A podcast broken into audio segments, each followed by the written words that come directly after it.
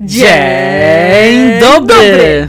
Tutaj lewy interes! Cześć! Tak, Nie było nas w znowu. zeszłym tygodniu, bo nas przy, przy, przy, najpierw nas przeorała e, grypa, a potem nas przeorał kapitalizm. E, I tak to się wydarzyło. Ciężkie leżenie w łóżku, 50 IQ, czyli i tak o 5 więcej niż normalnie. Jup. Bardzo ciekawy czas. Ale jesteśmy już z wami z nowym odcinkiem. Znowu wr- wracamy, znaczy ja nie wracam, ja po raz pierwszy, ale Amelka zkoduje, wraca w obszary kryptowalut. Tak. Dzisiaj będziemy wam reklamować, w które kryptowaluty najlepiej zainwestować swoje ciężko zarobione pieniądze. Dokładnie, tak będzie. Przede wszystkim powiemy Wam, no bo ogólnie to mieliśmy, ja miałam i Wy pewnie też mieliście w, w tym tygodniu pewne utarczki z kapitalizmem, z firmami, z pracą. Mm, Wszyscy mamy jakieś frustracje, ale jakąkolwiek pracę nie macie, to jedno jest pewne. Na pewno Wasza firma działa lepiej niż FTX, firma tego barana. Tak, ciężko jest mi we wszystkich patologiach, które w życiu słyszałem albo byłem świadkiem, ciężko mi jest znaleźć coś, co by dorównywało temu poziomowi durnoty. Jup. Jeśli nie słuchaliście naszego dwuczęściowego e, wykładu o e, kryptowalutach, jest to głównie wykład Krzysia, bo Krzyś jest mądrym człowiekiem i zna się na tych rzeczach. Wszystko jest tam wyjaśnione, jak działa proof of work, proof of stake, e, jak działa blockchain. Wszystkie te rzeczy są tam wyjaśnione. Zalinkujemy Wam w opisie odcinki, których musicie posłuchać, ale one nie będą konieczne do słuchania tego odcinka, bo nie o tym dzisiaj. Dzisiaj się będziemy tylko nabijać z ludzi, nie będziemy się nabijać z idei, bo chociaż w sumie będziemy się z innych, po prostu z innych idei się będziemy nabijać. Tak, nie będziemy wchodzić za bardzo w jak działa blockchain, bo to jest so 2020, nie? Więc może słyszeliście, może nie słyszeliście, że wydarzyła się katastrofa giełdy FTX. Jednej z największych giełd w Ameryce, chyba na świecie, wartej do niedawna 30 To jest miliardów. dru, druga, drugi największy ten giełda wymiany i handlu kryptowalutami. Tak, I, i Jak możecie sobie wyobrażać, druga największa, to znaczy, że całkiem, całkiem duża. Święte słowa. Prezesem tej firmy był typek, który nazywa się Sam Bankman-Fried, k- który bardzo chce, bo wszyscy ludzie w Ameryce bardzo chcą mieć te trzyliterowe skrótowce, jak JFK albo AOC. No to on chce być SBF, tylko że tak się nie, nie, nieszczęśliwie złożyło, że SBF brzmi bardzo podobnie jak SPF, czyli ten faktor do kremu przeciwsłonecznego. Więc trochę śmiesznie to brzmi. Ja nie będę na niego mówić SBF ani całym nazwiskiem, bo jest za długie i mi się nie chce. Będę na niego mówić Sebastian.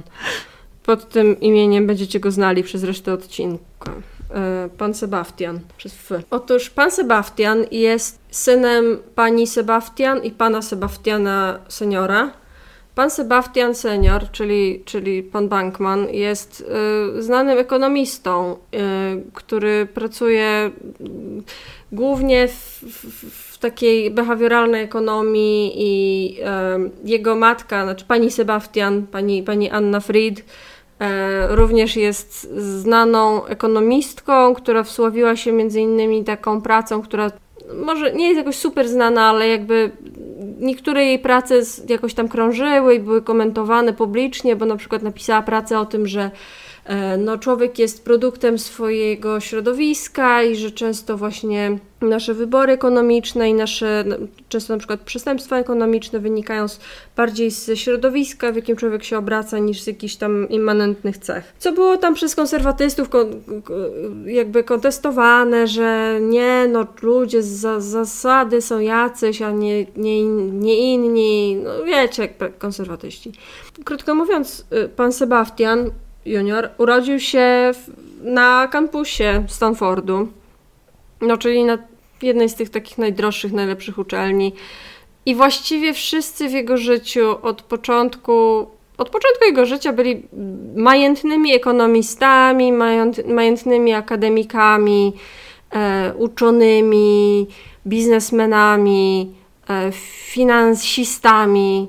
E, właściwie chodził do szkoły takiej wyjebanej prywatnej i nie miał tak naprawdę do, bardzo długo kontaktu z takimi normalnymi ludźmi. I na przykład u niego w domu było tak, że zgodnie z tym, co on opowiada, bo jakby mamy mało źródeł. Głównym źródłem jest sam zainteresowany i wiadomo, że to trzeba brać, patrzeć na to z, z dużą dozą e, nieufności, ale on twierdzi, to by się zgadzało, bo to zjebane, że u niego w chacie było tak, że się siedziało przy stole i rodzice coś tam truli o E, filozofii utylitarnej, tam etyce utylitarnej, czyli tej, że etycznie powinno się dążyć do tego, żeby w świecie jak, najwięcej, jak największej liczbie ludzi było lepiej, powiedzmy, że, żeby coś było korzystne dla jak największej liczby ludzi, albo szkodliwe dla jak najmniejszej liczby ludzi.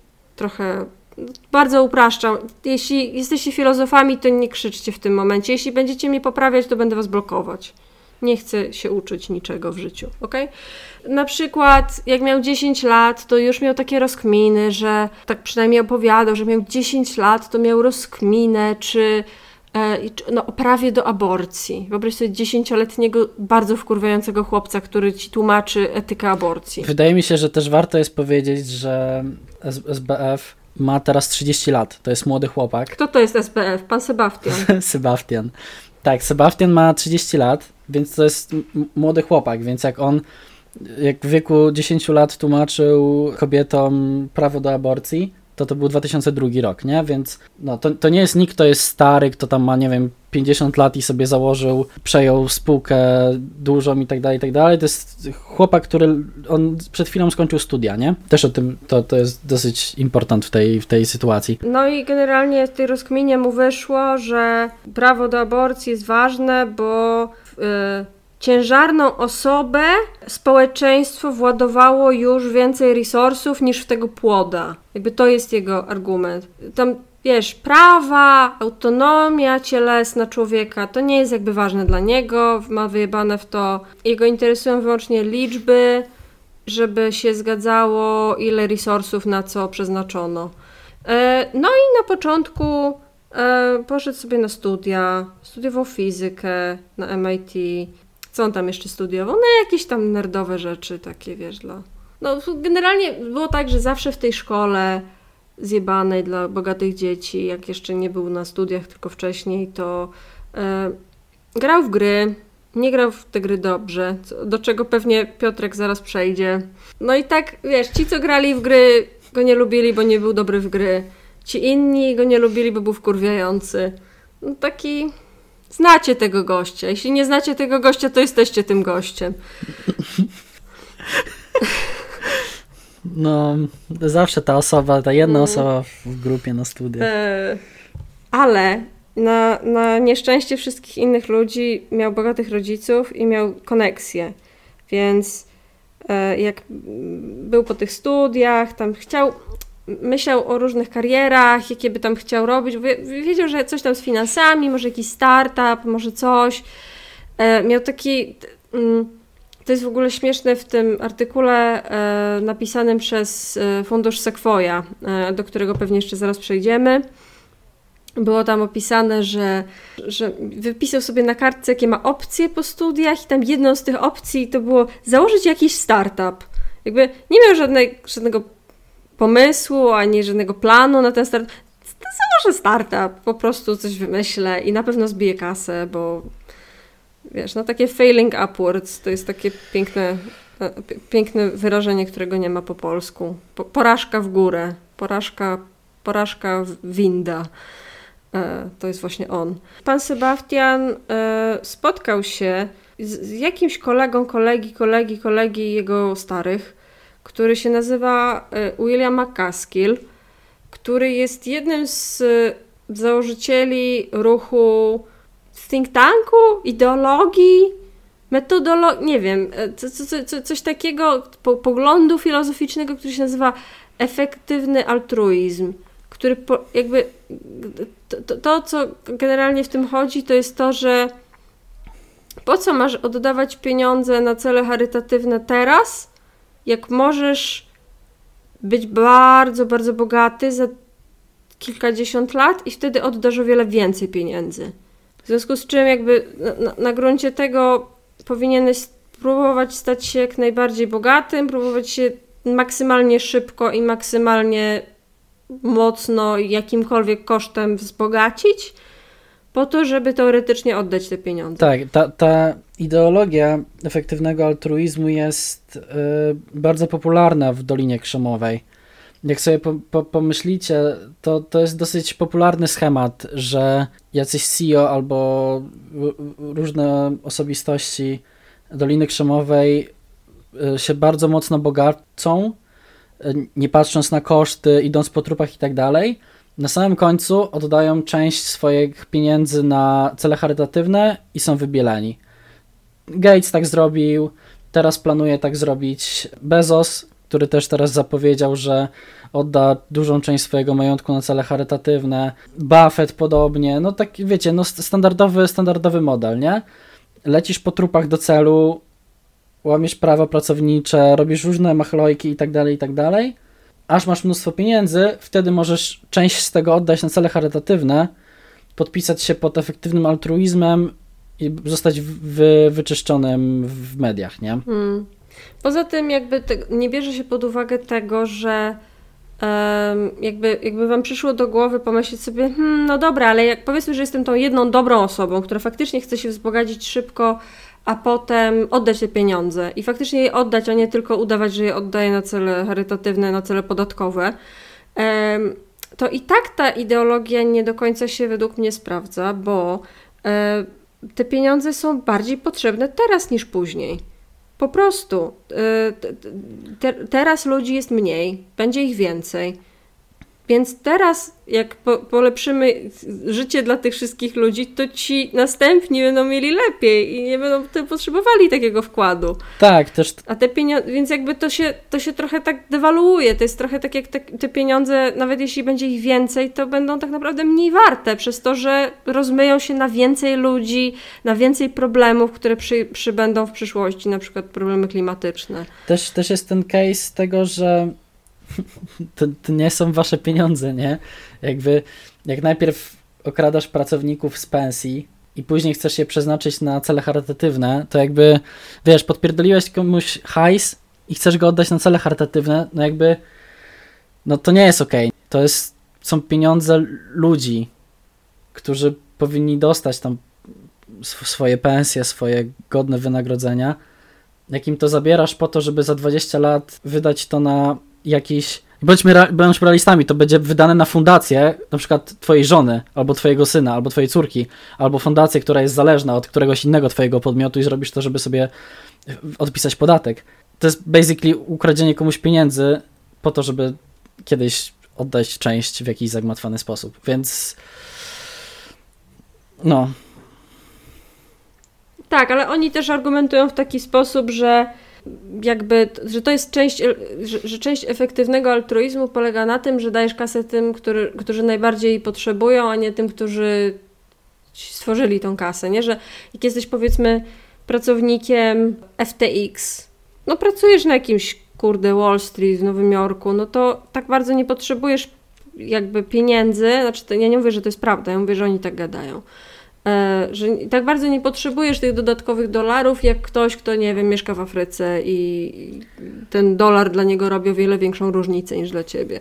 Więc trochę, kurde, nawet jakbym nawet gdyby było faktycznie tak, że powiedzmy to są pieniądze, nie wiem, zakładasz spółdzielnię i ta spółdzielnia demokratycznie decyduje, żeby przeznaczyć te pieniądze za jakiś czas na cele charytatywne, no to i tak za 50 lat te pieniądze będą mniej warte, nawet jeśli będzie więcej niż, niż teraz. Będą miały mniejszą zdolność tak, no. rozwiązywania no. faktycznych problemów. A co, powiedz mi, a co jeśli cała, mo, ca, cała moja firma, ok, jestem właścicielem firmy, ale cała moja firma pracuje w jednym penthouse'ie na Bahamach. Co wtedy? Wydaje mi się, że wtedy rozwiązujemy dużo problemów tym, mhm. że cała moja firma pracuje w penthouse na Bahamach. Jak sobie myślicie, kurde, jaka firma pracuje w penthouse na Bahamach?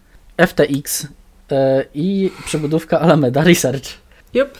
Tak, ten Sebastian w swojej pierwszej pracy E, to, to jaka entry level finansowa praca? A, bo tam właśnie nie, nie dokończyłam. Ten McCaskill go generalnie przekonał do, do, do, do efektywnego altruizmu i go od razu spiknął z tą pracą, nie? Mhm. Od razu mu dał, słuchaj, ty młody się wzbogać, ja ci tutaj dam No taką tak. pracę, żebyś był bogaty za rok. Tak. I on e, Na w tej pracy i tam tak nazywało. poznał, poznał kilka osób w tej pracy, e, między innymi Caroline Ellison, do której wrócimy. Poznał też kilka osób w swoim e, koledżu. Tam sobie popracował e, z tą Caroline i jeszcze z paroma osobami. em, a i, i, I na tym Jane Street się w- wzbogacał, bo był tam utalentowanym e, brokerem. Wpadł na to, w pewnym momencie się zainteresował krypto, bo go interesował, chciał założyć jakiś, po, jakiś startup i nie miał jakiegoś konkretnego pomysłu, ale stwierdził, że no kurczę, może coś tam z krypto, bo tam wtedy było, to był 2017 rok, to był ten pik największy. I e, dowiedział się, że mm, przez zróżnicowane systemy prawne na świecie, różne systemy opodatkowania, różne systemy generalnie przetwarzania danych finansowych na, na, giełdach, na kontach, są różnice w cenie krypto na świecie. Że e, ceny e, krypto w Japonii były o 10% niższe niż w Ameryce. I jak, jak sobie zdajesz sprawę z czegoś takiego, że jest na przykład różnica w cenie między produktem, który jesteś w stanie łatwo kupić i sprzedać w obu krajach, no to to się nazywa arbitraż, kiedy kupujesz tanio i sprzedajesz drogo.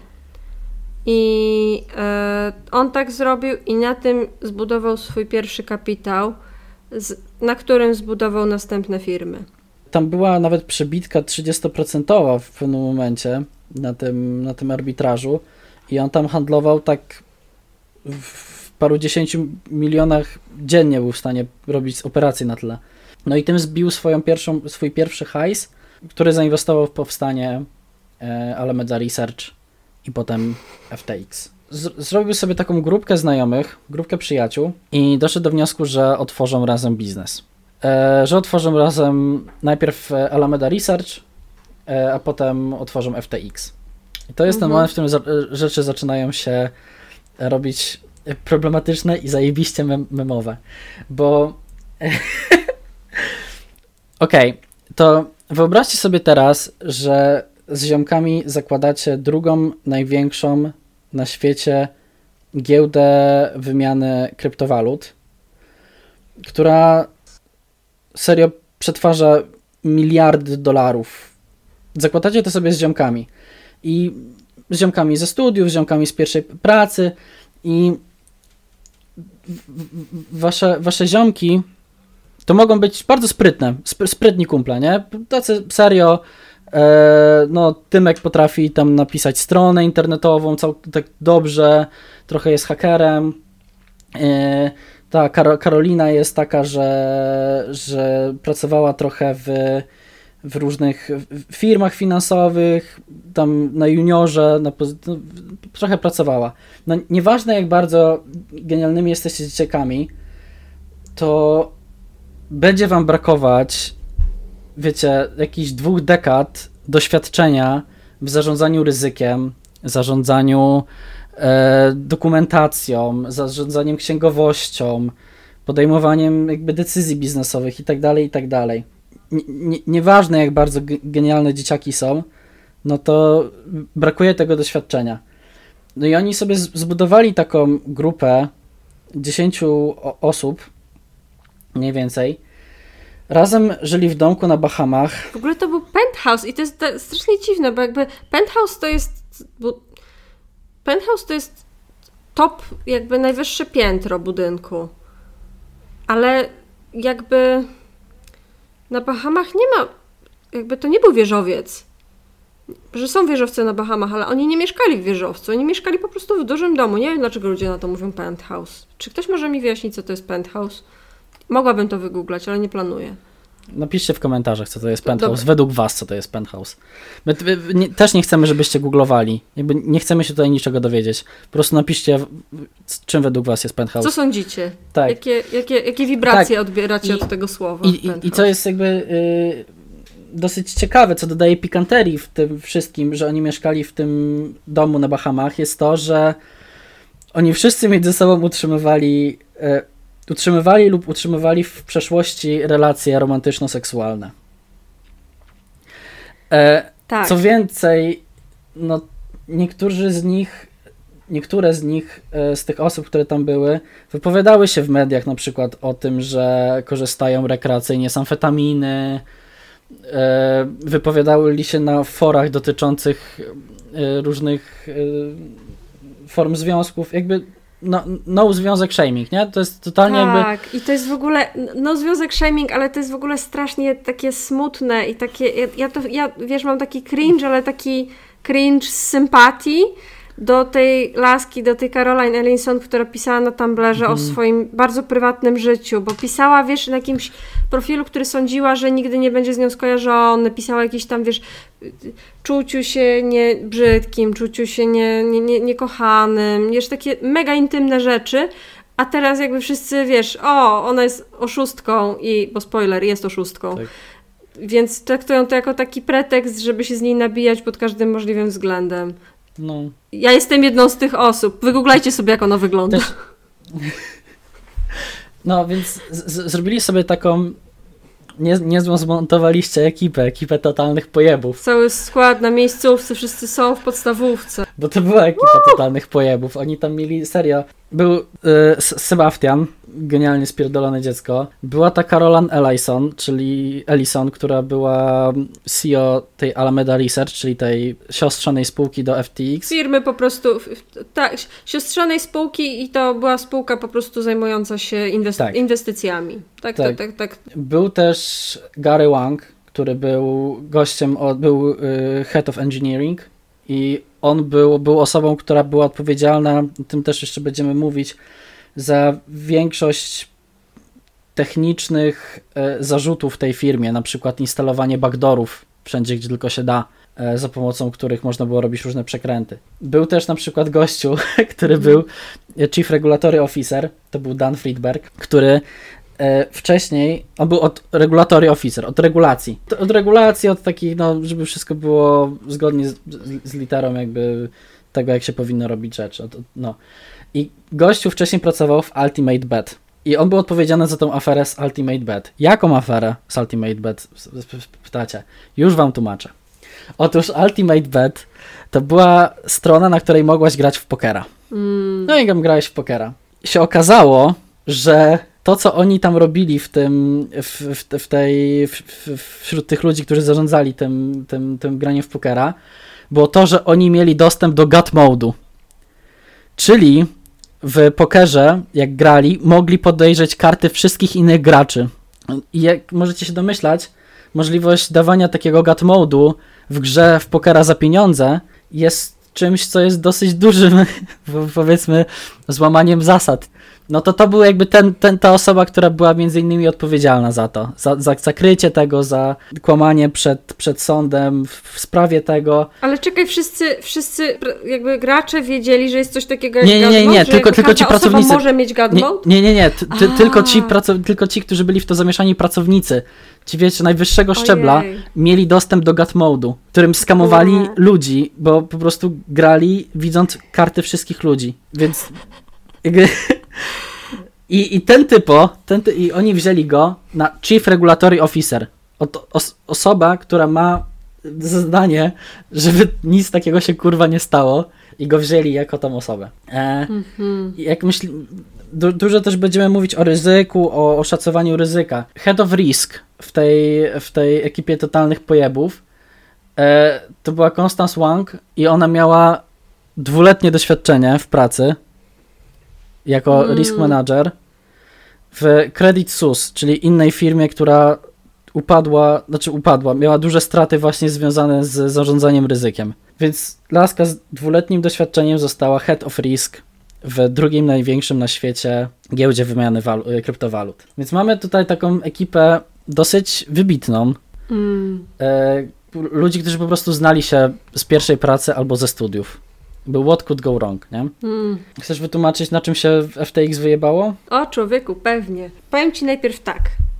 Był sobie pan, który się nazywa Chang Pang Zhao e, i jest znany pod skrótowcem, bo oni wszyscy są znani pod skrótowcem CZ.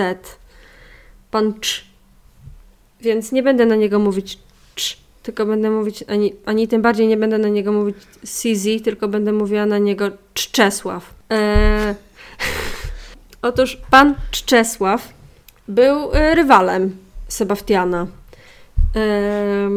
Pan Sebastian się kreował na takiego super altruistę i wszędzie, gdzie chodził, opowiadał, jak, te, jak tą kasę oddaje. On tą kasę oddawał głównie właśnie fundacjom zajmującym się efektywnym altruizmem, czyli tak naprawdę sobie i swoim ziomkom.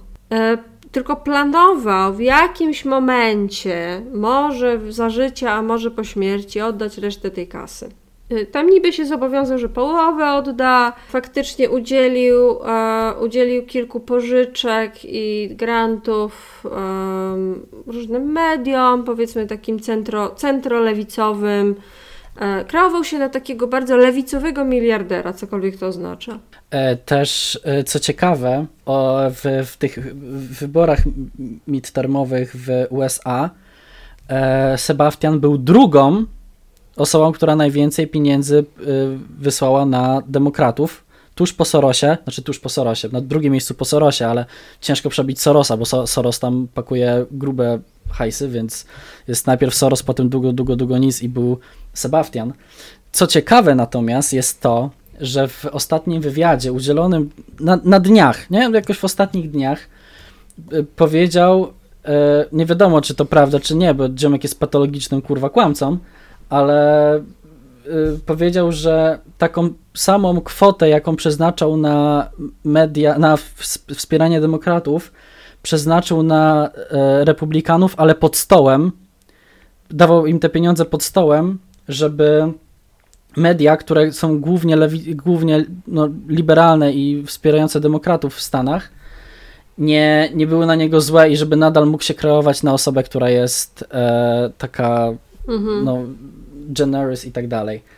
Czy to, czy, czy to Mhm. jest prawdą, że dawał te pieniądze republikanom? Nie wiem, bo typo jest patologicznym kłamcą, ale tak twierdził w ostatnim wywiadzie. Tak twierdził w ostatnim wywiadzie, ale te- też mamy też inne źródła, do czego, do czego zaraz przejdę. No więc, tak jak, tak jak mówiłeś, przekazywał kasę e, partiom, ale też lobbował. Bardzo otwarcie się ziomkował z różnymi senatorami, chodził, na przykład był, uczestniczył w e, dotyczącym e, Konsultacji kontroli, konsultacji społecznej dotyczącej krypto do, i, i- lobbował za tym, że krypto musi zostać e, uregulowane przez rząd, co jest dość nietypowe, a już tym bardziej nietypowe dla e, kogoś, kto zarządza biznesem krypto. Na to pan Czesław powiedział, że napisał na Twitterze, bo oni wszyscy tweetują bardzo patologicznie, są patologicznymi, terminalnymi posterami. Pan Czesław napisał do Sebastiana, żeby e, może nie robił tego, bo em, po pierwsze kasa, dla, jakby jak, jak nas opodatkują, zabiorą nam pieniążki i to będziemy biedni, a po drugie jakby ta sekcja demograficzna ludzi, którzy się interesują krypto, to są ludzie, którzy są, są po prostu bardzo kapi- kapitalistyczni i bardzo nie chcą interwencjonizmu. Więc jakby też trochę grał pod swoją publiczność pan Cz- Czesław. Pan e, Czesław tam się zac- zaczęli się naparzać na tym Twitterze i w pewnym momencie Sebastian powiedział, "Mm, a może ciebie w ogóle nie wpuszczają na, e, do Kapitolu. E, czy, czy, czy, czy Czesława w ogóle jeszcze wpuszczają do Kapitolu e, w, w, w takim stylu? A to jest w ogóle, znaczy on to powiedział bardziej, żeby być taki taki suczy, nie? Ale też to miał taki dziwny posmak, bo Chang Peng-zhao jest Kanadyjczykiem i pochodzenia chińskiego, więc często właśnie się słyszy coś takiego, że że, że, że on jest kontrolowany przez rząd chiński czy coś takiego, więc to było takie trochę, miało taki ksenofobiczny trochę posmak, jak on to napisał, więc to było, bardzo rozsierdziło pana Czesława. I e, pan Czesław usiadł sobie spokojnie, jak to racjonalni ludzie siadają sobie i powiedział, a kurwiu, e, zniszczę cię. E, I jak, jak pomyślał, tak uczynił. Wyszedł artykuł w czasopiśmie, które się nazywa, znaczy czasopiśmie, no powiedzmy w, w medium, które się nazywa Coindesk. E, to jest taki no, internetowy magazyn zajmujący się właśnie rynkami kryptowalut, który jest posiadany przez Coinbase, czyli chyba tą pierwszą, największą e, giełdę. I oni napisali o, o nim taki e, trochę niepokojący, ale taki dość zachowawczy artykuł, że coś jest nie tak z wartością tokenów FTT, bo giełda FTX generowała, jakby emitowała swój własny, swoją własną powiedzmy kryptowalutę, swój własny, swój własny, można tak powiedzieć, że papier wartościowy, swoją własną, swój własny token, który się nazywał FTT i na który można było, w który można było inwestować. Problem polegał na tym, że e, wartość tego, e, tego tokena była generowana tym, co FTT samo kupowało i co Alameda, czyli ta firma siostrzana, kupowała. No trochę tak jakby e, ktoś to porówna, to jest tak jakby ktoś wydrukował 100 bilecików, powiedzmy, sprzedał jeden za 100 zł i stwierdził, o, mam 10, moje bileciki są warte 10 tysięcy bo są, bo jeden sprzedałem. To nie znaczy, że inne się sprzedadzą. To tylko znaczy, że sprzedałeś jeden, a może sam go w ogóle kupiłeś od siebie. Tak było.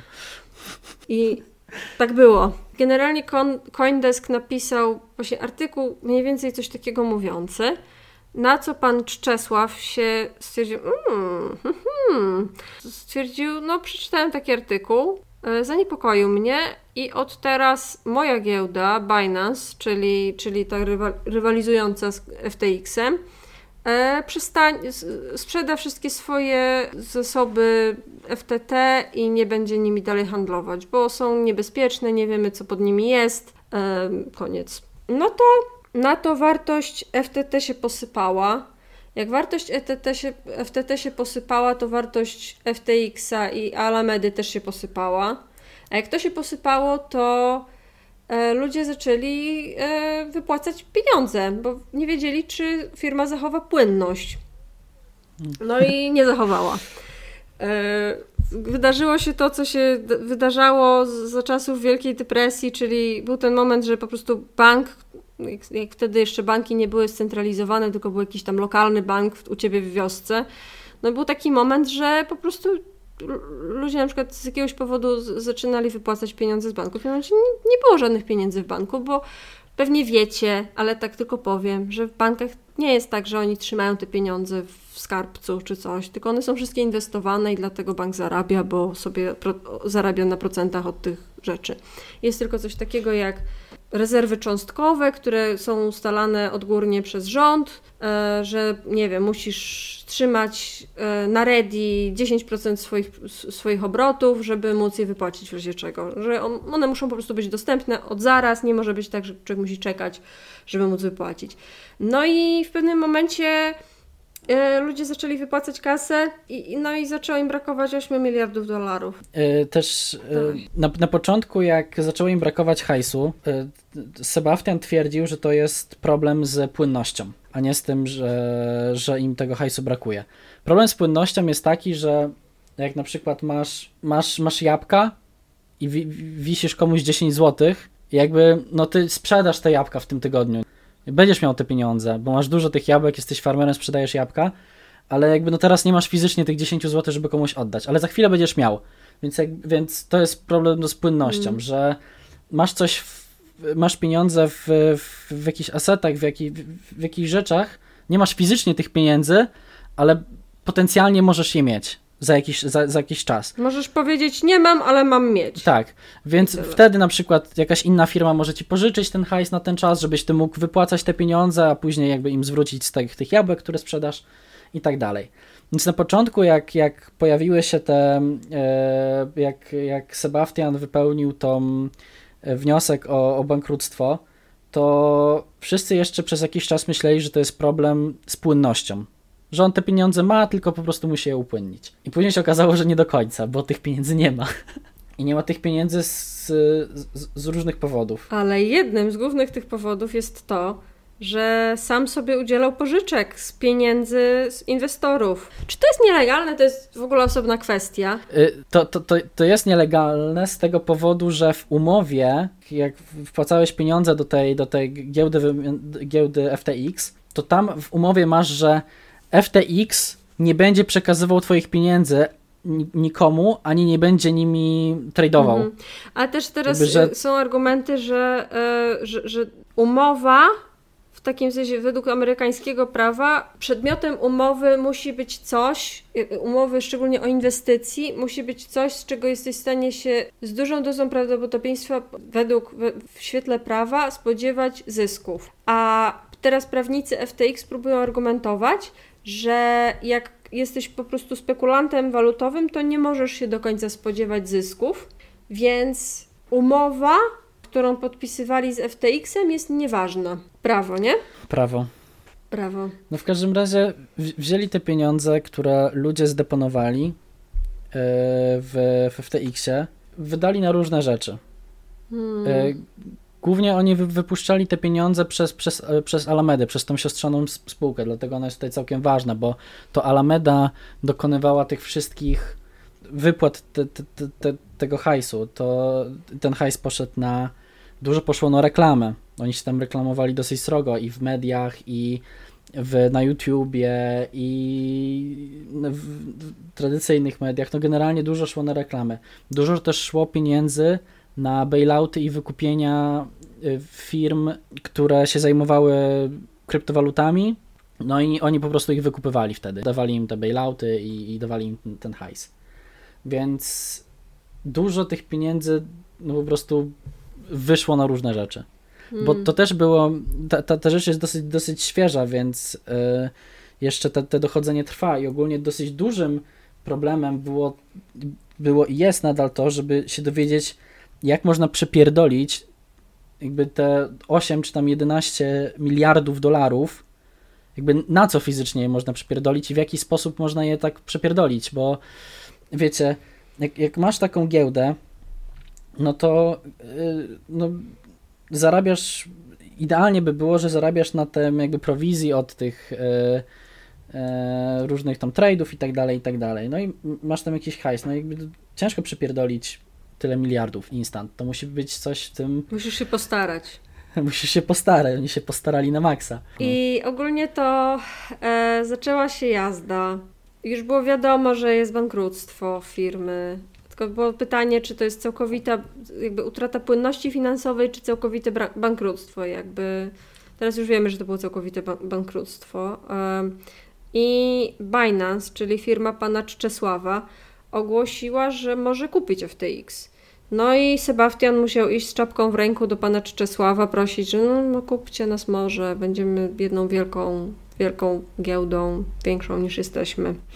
E, no i nawet ogłosili e, przez jakieś piękne 24 godziny wisiały takie newsy, że Binance kupi FTX.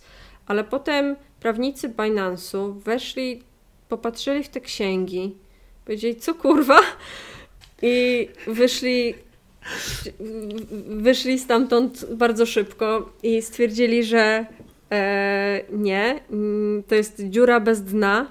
E, mhm. Nie ma absolutnie żadnego powodu, żeby kupować ani ratować tą firmę. Jedyne, co można z nią zrobić, to zaorać i posypać solą i przeprosić. Tak. Przeprosić matkę, że jesteś leszczem. Wtedy też przyszedł e, nowy CEO, CEO do, do, do tak, John Ray III, zobaczył ten syf. On, ten, ten, on, na, na, niego skrót jest JR Free, więc jakby możemy go nazywać tak. Jeremiasz III. E, Jeremiasz... Tren Jeremiaszowy. Jeremiasz III przyszedł i zobaczył, faktycznie to jest kurwa gówno, nie? Tak, a w ogóle, przepraszam, Jeremiasz, tylko chciałam powiedzieć, to pewnie chciałaś to powiedzieć, ale Jeremiasz jest w ogóle fa y, facetem, który się profesjonalnie zajmuje, to jest przecudowne, to jest mój, mhm. mój nowy ulubiony zawód. Facet, który zostaje prezesem upadłych firm tylko po to, jakby on nie, jakby jego interes nie jest wobec tej firmy, jakby on nie próbuje jej ratować PR-owo, tylko próbuje ratować akcjonariuszy. Jakby, okej, ci nasyfili, wejdę na pozycję maksymalnej władzy i spróbuję zrobić, żeby odzyskać trochę waszych pieniędzy. Więc on jest taką osobą, więc on jest w stanie mówić szczerze, jak widzi gówno, to mówi, że o, to jest gówniana firma. Bo mówi nie, do Tak. swoich prac- nie o swoich pracownikach, tylko jakby mówi, jego adresatem są jego akcjonariusze, którymi się ma opiekować. Tak. Wszedł Jeremiasz 3, zobaczył jakie tam gówno jest i to jakie tam było gówno, to zasługuje po prostu na, na peany, peany po prostu spierdolenia i patologii yy, księgowej. Jak, jak czytałem te artykuły o tym, co tam się działo, za, za chwilę wam opowiem, ale musiałem autentycznie robić przerwy i chodzić po mieszkaniu, żeby móc prze, no, zrozumieć i przyswoić tą, tą, ten jakby poziom patologii. Dobra. Taki Zaczynamy trochę mniej więcej kolejkę. monolog jak filmik, jak się skończyła impreza Dema. Tak, tak. Pierwsza rzecz jest taka, no jesteście tym Jeremiaszem 3, przychodzicie do firmy, no i byście chcieli wiedzieć, jakby co się tam działo. No to pierwsza rzecz jest taka, że gówno. Nie dowiecie się, bo cała komunikacja zarządu z kimkolwiek była robiona za pomocą czegoś w stylu Snapchata, że wiadomości znikają po kilku sekundach. Nie, nie było mail, nie ma maili do odkopania, w których ktoś komuś powiedział przelej 10 tysięcy temu i temu. Bo używali jebanego Snapchata albo Snapchato podobnej aplikacji, w której kurwa znikały wiadomości po chwili. Więc nie ma żadnego trace, y, nie ma żadnych śladów po, ża- po żadnych decyzjach. Wiecie, jak były y, zarządzane wydatki, jakie był akcept wydatków? Pisałeś na komunikatorze i oni ci dawali spersonalizowaną emoji typu accept na twoją wiadomość w komunikatorze, że masz zaakceptowany wydatek. Żadnych maili, żadnego niczego. W tych wszystkich księgowych rzeczach i w tych wszystkich bankowych y, systemach były backdory. Backdory to jest coś takiego, że piszesz system i zostawiasz sobie taką tylną furtkę, tylne wejście do, do jakiegoś systemu, żeby móc robić w nim rzeczy nieoficjalnie. W tym przypadku ta śmietanka spierdolenia typu Sebastian i inni mieli dostęp do tego, żeby móc robić przelewy i zarządzać pieniędzmi, nie wzbudzając, nie, jakby nie powodując notyfikacji u nikogo, nie jakby nie, nie, nie, nie, nie tworząc żadnych red flagów, że nic się nikomu nie pojawiało, że są jakieś nieprawidłowości. Tych, tych przykładów jest, jest mnóstwo. Jeden z moich ulubionych to to, że audytor, czyli po polsku się chyba nazywa rewident księgowy, coś takiego, osoba, która jest e, tej firmy, wiecie jak, gdzie ma siedzibę? W Metaverse, w Decentralandzie. Ma literalnie wpisane, wpisane w dokumentach, że headquarters jego firmy, headquarters tego audytora jest w Metaverse w krainie Decentralandu Wow. Niesamowite. tych rzeczy, tych problemów jest po prostu, one się, się piętrzą i piętrzą i Mnie, Sam- mój osobiście, mój ulubiony, mój ulubiony aspekt to było to, że y, księgowość była prowadzona w Excelku, w którym wszystko było wrzucone na pałę i niesformatowane i arkusze się nazywały arkusz 1, arkusz 2, arkusz 3 i y, w ogóle Excelek się zaczynał od przeprosin. Przepraszam, że to tak wygląda, poprawimy to kiedyś. A, a, a była tam jedna piękna, e, niesformatowana e, linijka, która brzmiała e, balans minus 8 miliardów, nieznane konto. tak, tak. Jezu, ja wi- widziałem tego, jak widziałem screeny z tego Excela i ta, ta linijka, jak tam czytałem, tam patrzyłem, co tam jest, no, no krytyczny poziom spierdolenia Excelowego. Ja uwielbiam Excela. Dla mnie dobrze sformatowana tabelka w Excelu to jest równa się quality of life. Wiecie, nic nie sformatowane, jakieś kurde błędy referencji, no tragedia, nie? Mm. I jeszcze był ten case o tego, że z, z nim dużo osób robiło wywiady, bo Sebastian był uważany, co teraz jest ironią losu i śmiesznym uśmieszkiem fortuny, ale te, on był u, uważany przez wielu jako tego odpowiedzialnego w branży e, kryptowalut. On był jakby tym, no tak jak mówiłaś, tym, który występował w, przed tymi komisjami, lobbował, on był pokazywany jako genialne dziecko, on też bardzo często był pokazywany w mediach jako y, no właśnie jako ten altruista, jako najbardziej hojny i najbardziej dobroduszny y, mi- miliarder.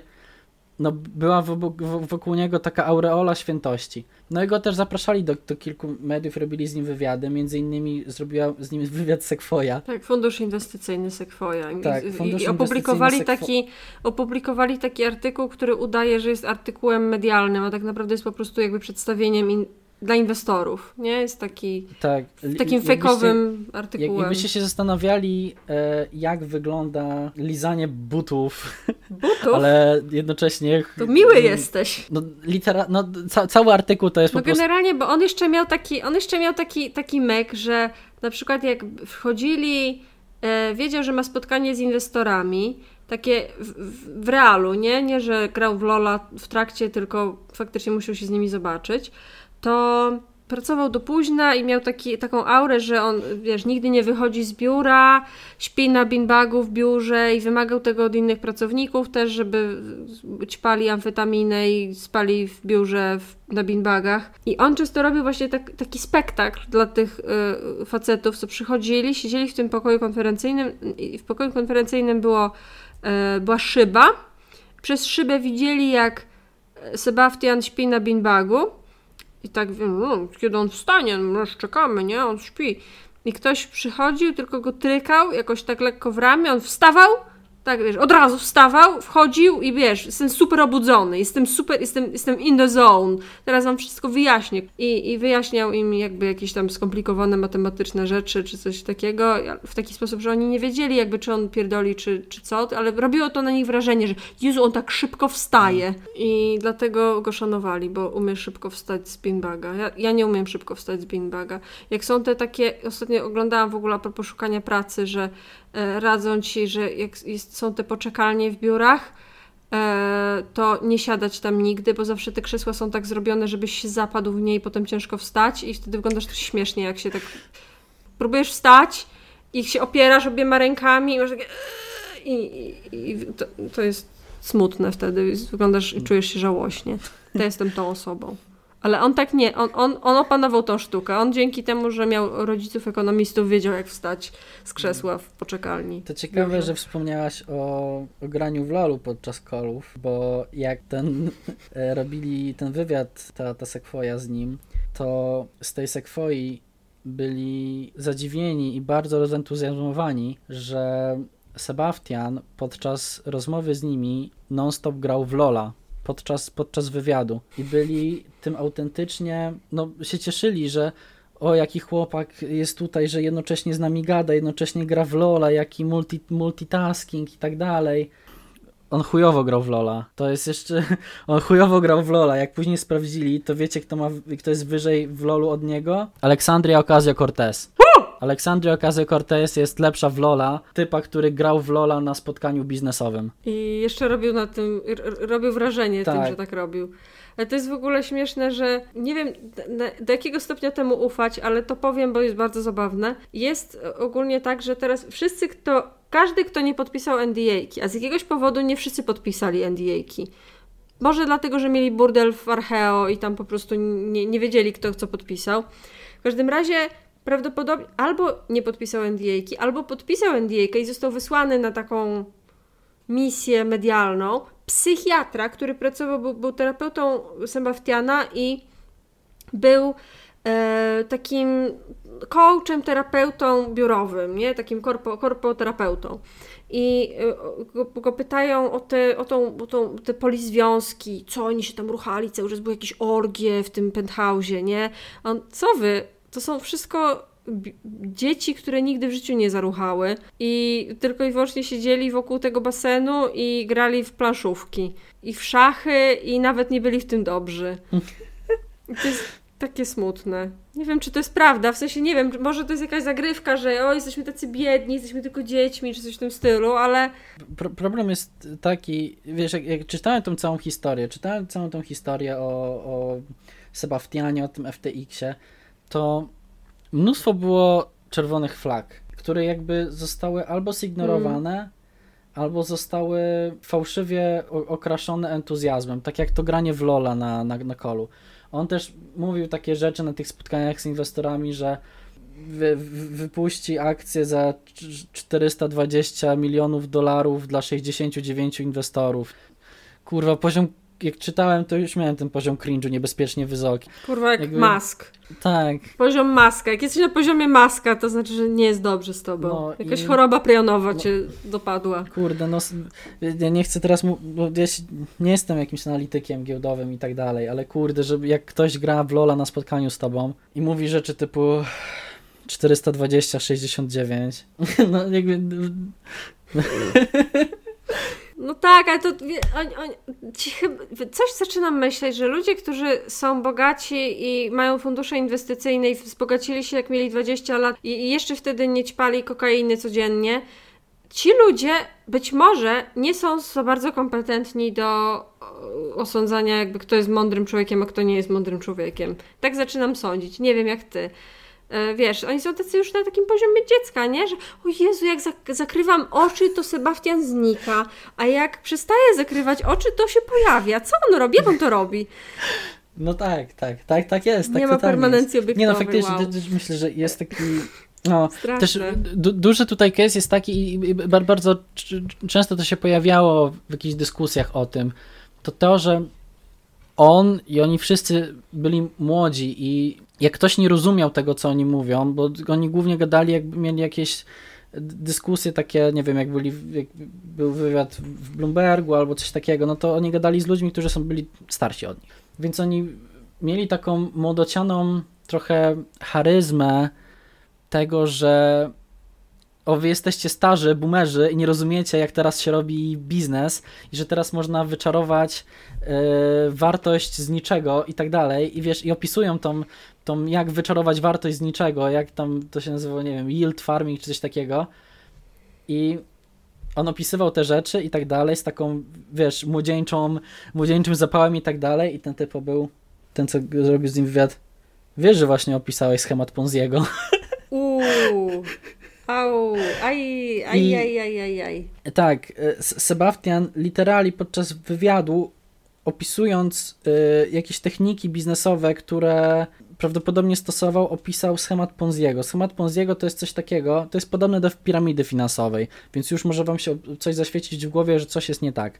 Schemat Ponziego polega basically na tym, że spłacasz przeszłych inwestorów z obecnych inwestorów.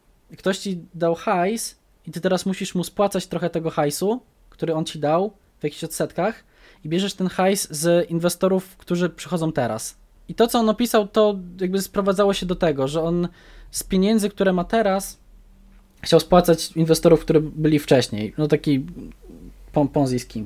Mhm. I oni powiedzieli, że słuchaj, ty, ty, ty opisujesz jakby no Ponzi.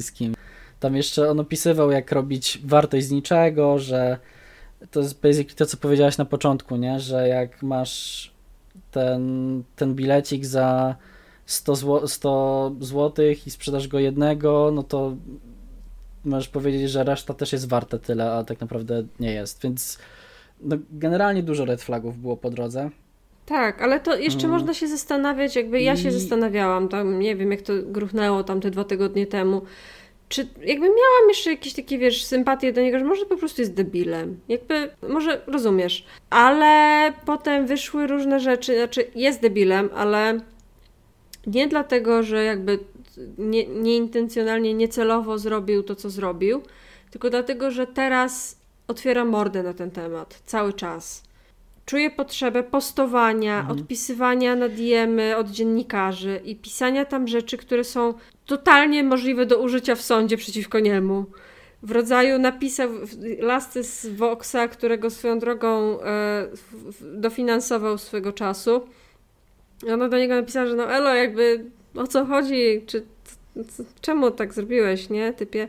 On, że no, haha, hi, hi, nieważne, znajdę jeszcze nowych inwestorów i bo, bo, bo tacy bogaci ludzie lubią historię porażki, bo też może odnieśli porażkę kiedyś w życiu i będą chcieli czuć, że komuś oszczędzają bólu, nie wiem, pójścia, pójścia do więzienia, więc e, ja liczę na to, że jeszcze znajdę w ciągu tych dwóch tygodni te 8 miliardów dolarów. A napisała, no kurwa nie sądzę. E, I jakby zapytała, ale to w ogóle, czekaj, to, to tak serio z tym altruizmem, w sensie naprawdę z, tym, z tymi regulacjami, o to ci chodziło i tak dalej. E, a on, co ty? Come on! Jasne, że nie. Jakby nienawidzę no. rządu, nienawidzę regulacji i w ogóle to wyjebane mam na biednych ludzi. Tak, jakby to, co trzeba pamiętać tutaj, to to, że Sebastian jest cyniczny bardzo i bardzo taki. On teraz próbuje grać trochę takiego. E, no, zrobiłem głupio. No, popełniłem błąd tam.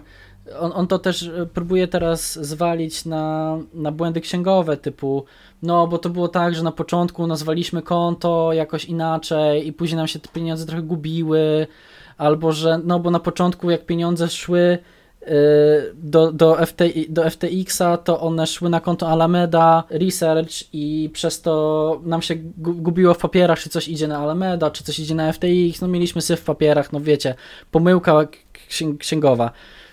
Tylko, że kurwa to nie była pomyłka księgowa.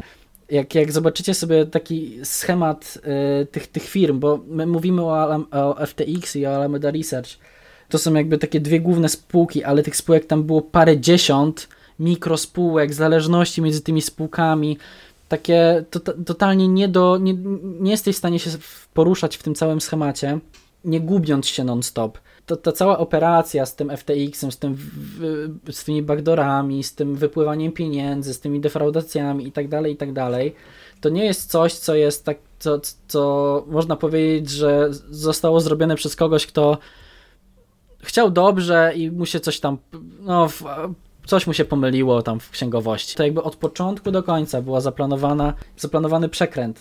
Teraz on próbuje zgrywać takiego, że no pomyliliśmy się, hmm. no głupia sytuacja.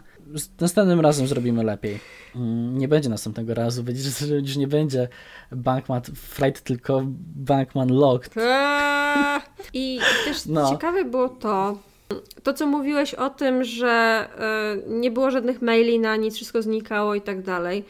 Bo teraz jest też taka sprawa, że Ameryka chce go sądzić, nie? Tam, większość inwestorów jest z Ameryki, e, większość tych, o których nam chodzi, czyli bogatych jest z Ameryki, więc naturalnie Ameryka, policjant świata chce go ścigać ale FTX był zarejestrowany na Bahamach, on mieszka na Bahamach, wszystko się dzieje na Bahamach, więc teoretycznie mogą nie mieć jurysdykcji.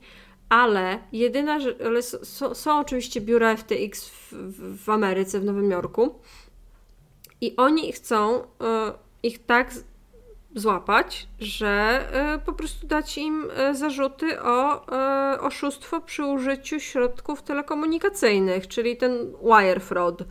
I to jest e, taki, wiesz, no teraz bardzo często używany zarzut, bo właściwie wszystko, wszystko można do niego wrzucić. Można wrzucić, wiesz, um, jakieś maile, że te, te, maile, wiesz, oszustwo nigeryjskie, nie jestem nigeryjskim księciem, wyślij mi tyle i tyle pieniędzy. To jest wire fraud taki typowy, ale są też takie bardziej skomplikowane, że po prostu podajesz się za kogoś innego.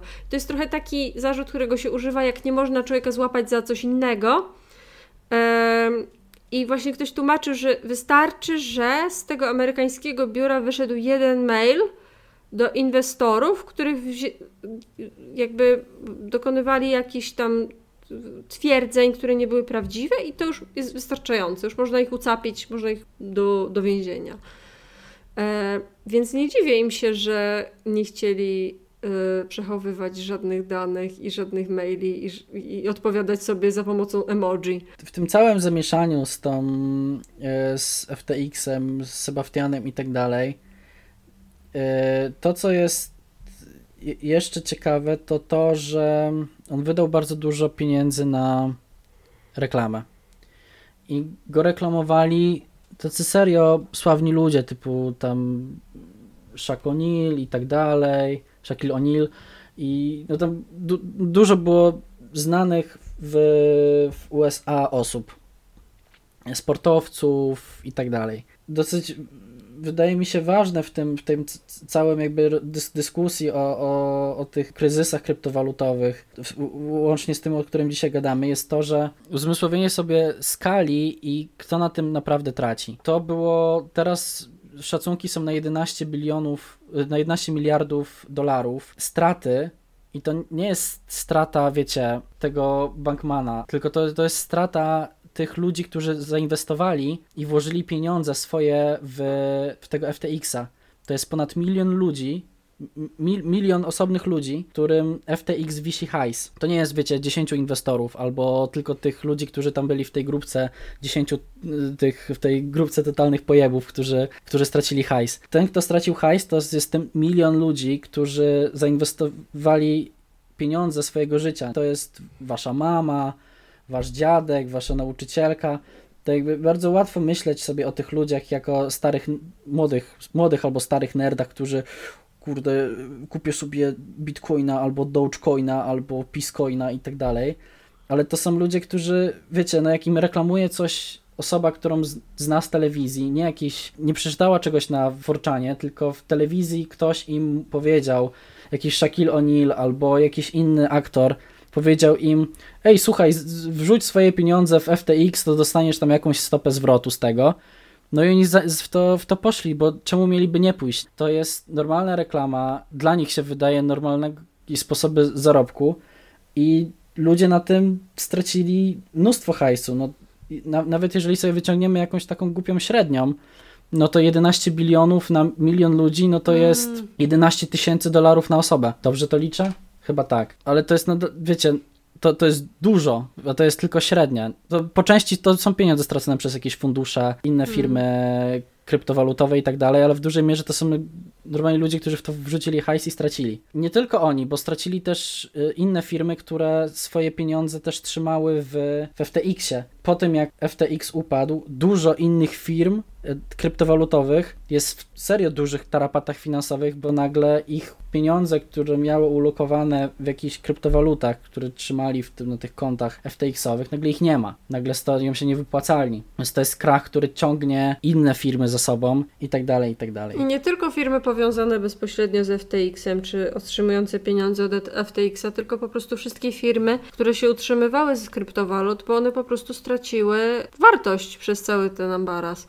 I na przykład, no dobrym przykładem jest sam Coindesk, który należy do Coinbase. Ten, ten, to, to medium, które doniosło o tym, że FTT jest e, prawdopodobnie bezwartościowe, e, prawdopodobnie zbankrutuje, dlatego że e, nie ma już jakby tak dobrej pasy e, dla kryptowalut i w zasadzie każdy biznes i każda giełda straciła na tym. Dlatego też niektórzy się zastanawiają, na ile działania pana Czesława były intencjonalne, jakby na ile on faktycznie zrobił to, co zrobił, żeby zniszczyć swojego rywala, a na ile to zrobił jakoś tak, wiesz, w nieprzemyślany sposób, bez sensu, bo on na tym też bardzo dużo stracił.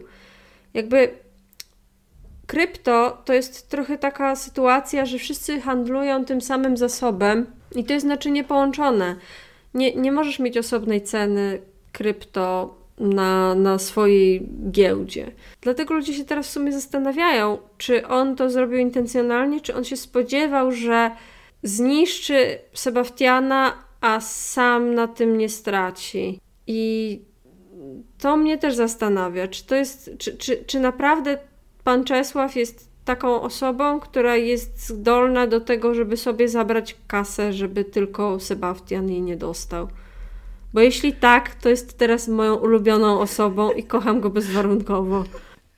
Dużo, dużo tych sytuacji w tym związanych z tym FTX-em i tak dalej bardzo często się pojawia w tych raportach to, że dużo z tego jest źródłem braku regulacji. Zwykłe jakby odpowiedniki e, tego, co jest w kryptowalutach, no nie, nie mamy giełdę kryptowalut i tak dalej, to giełda walut normalnych jest zupełnie inaczej nadzorowana, ma totalnie inny stopień nadzoru niż giełdy kryptowalut, mimo tego, że robią podobne rzeczy na podobnych zasobach, ale podpadają pod inne prawo. No więc tak wygląda właśnie wolny, wolny rynek. Tak, tak właśnie wygląda. Brawo, brawo wolny rynek. To jest to, co mamy najbliżej tego. E, no dobra, e, dziękujemy Wam, kochani, za tę piękną podróż. I e, polecam ja ze swojej strony również bloga, którego bardzo lubię śledzić i się cieszyć, jak kolejni debile sobie głupiry rozwalili. To jest blog, który się nazywa e, Web3 is going just great. Autorką jest Molly White. I to jest blog, który polega na tym, że jest oś czasu i na osi czasu po prostu masz kolejne projekty Web3, ko- kolejne projekty krypto, które się rozpierdoliły. I masz licznik pod spodem, który ci liczy, ile pieniędzy już wyjebali na to różni ludzie. Bardzo polecam. E, zalinkuję pod spodem. Mm, czy ty chcesz coś promować ze swojej strony, Piotruniu? Nie chcę nic promować. Już cała ta, his- cała ta historia, cały ten research i czytanie o tym, o tym FTX-ie i tym Sebastianie spowodowało tylko to, że mam więcej kroków przechodzonych po mieszkaniu, co jest jednak dobrą rzeczą, więc e, nie będę narzekał. Czyli promujesz chodzenie. Pro, pro, promuję czytanie rzeczy, od których musisz się przejść, bo nie jesteś w stanie ich przemielić w głowie nie chodząc, bo zwykle to są rzeczy, które warto Mhm. wiedzieć. Tak, To co, dzieciaczki? To dziękujemy Wam, Wylecimy, kochani. wylećcie do swoich spraw. Nie wiem, czy idziecie teraz do pracy, czy siedzicie sobie wieczorem To w łóżeczku i czytacie i słuchacie tego, ale wracajcie do swoich spraw. Miłego dnia, dobranoc. Pa, pa. pa.